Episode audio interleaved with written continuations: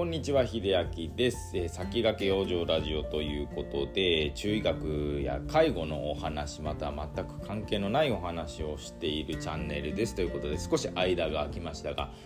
あのまあできる時に 録音をしているんですけれどもねなかなか取りためた分がはけ切った後になかなか撮る機会がなかったというかねその時間がちょっと設けれなかったのでまたね今日今日まあぼちぼちと配信を行っていきたいと思いますのでねまたお暇な時に聞いていただければ幸いだなと思っております。いや最近ねあの全く関係のない話なんですけどあのピーターパンあるじゃないですか。あれであのフック船長ってね出てくると思うんですけどあのフック船長がピーターパンに対してずっと何でしょうその復讐というか怒っている理由って皆さんご存知でした？僕ね最近これネットで見た初めて知ったんですけどあのしかもねあの X ですね。あの旧 Twitter の方であの浜辺美波さん女優の浜辺美波さんが確かツイートされていてえ？マジでそうなのって思ったんだ理由だったんですけどあのフック船長ってあの左手かな？がフックじゃないですか。あれフックになった理由ってあのピーターパンが左手をねあの切り落としたそうなんですよね。だからあのピーター・パンに対してずっと復讐心というか、ね、めちゃくちゃ怒ってるっていうそりゃ当たり前だろって思ったというかピーター・パンってえそんなそんななんかすごいなんか綺麗で売ってるけどすげえなんか前科持ちじゃんって最近衝撃を受けたのが前振りのお話となっております。それでは本題に参りたいと思います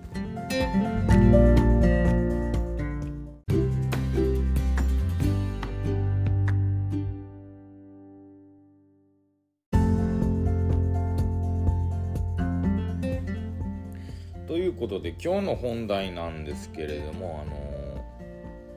タイトルつけるのがすごくね難しかったんですけどあの投げっぱなしの不安は誰も近寄らなくなるっていうねお話をしたいなと思うんですけどあの、まあ、これはあの結論的に言うとですね自分でその何でしょうネガティブの種ばっかりまいてると最終的にはやっぱりなんか自分を助けてくれる人の手さえ払ってしまってるっていうねもうそれに対して自分が気づいていない状態になるっていうねこんなちょっと深刻なお話なんですよね。これなんでかっていうとあのまあ例えばそのプラスっていうかその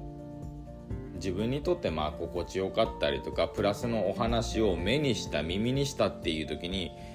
私はそうは思いませんだとかあとは自分は自分はそうですね自分はまあとりあえずネガティブな気持ちをボンって前面に出してる人ってたまにやっぱりお見かけするんですよね。でまあ個人が個人として思うことなんで確かにあれこれ口出すことではないのかなって思うんですけれども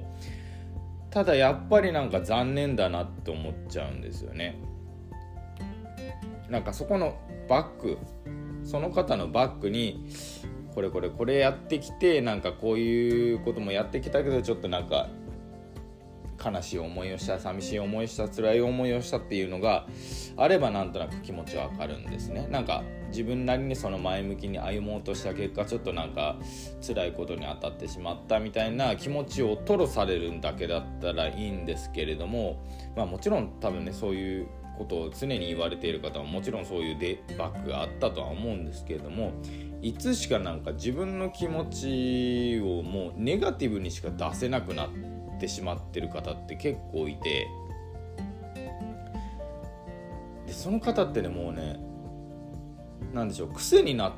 ているんでやっぱり投稿するじゃないですか。そういう投稿したりお話をするじゃないですか。もう口をついたらネガティブしか出てこなくて。でやっぱりね気持ちのどこかでねもう自分のことを助けてほしい心配してほしいっていうのがね現れてるんですよ。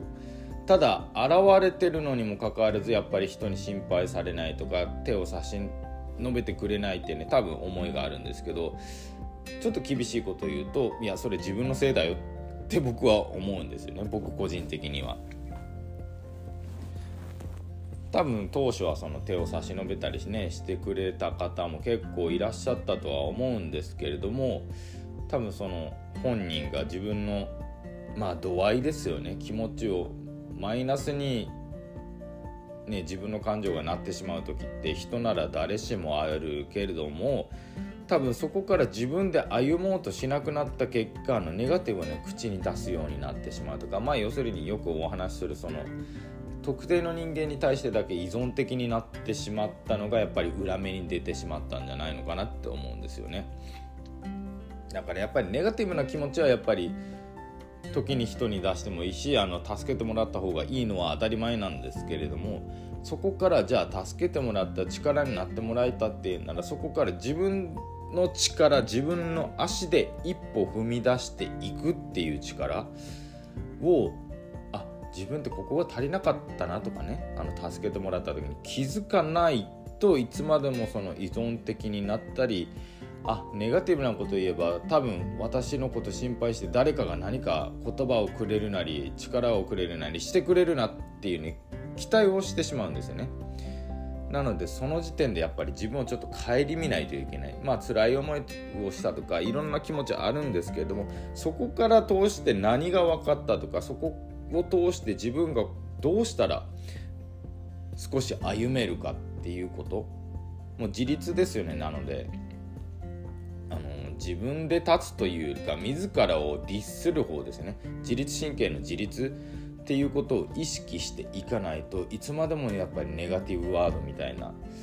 ドヨーンとした空気がね出てしまうのかなって僕は思いました。ちょっとねあの身の回りでも結構そういう方たちをね散見することがあってただやっぱりそういう方たちってねあまり幸せそうじゃない。いやこれあの笑い事のように話してるかもしれないですしあのもしかしたら人によってはあのバカにしてるように聞こえるかもしれないんですけどやっぱり表情がねよろしくないんですよねそういう方たちって。楽しそうではねで言葉を聞いたり会話をするとやっぱりこちらもなんなんか気持ちよくない。っていうのがあるんでやっぱりそういうところもねあの出てくるのかなと。自らの癖になってしまったそのまあネガティブが癖になってしまって自立できなくなりまあ、表情とか話す言葉によってどんどんどんどん自分の脳にもすり込んでしまうっていう、結構危ないループ、まあ、これあのネガティブをあんまりねつぶやいてると脳もねあの前頭葉が、まあ、衰退していくっていうねお話もあるので是非ねあの言葉を出すなら時にネガティブになってもいいですけど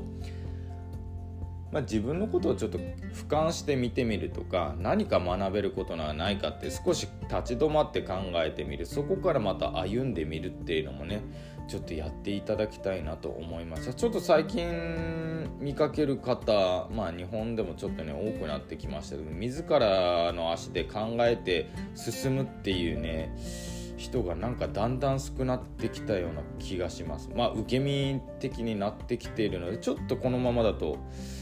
うん大丈夫かなってちょっと個人的に危惧した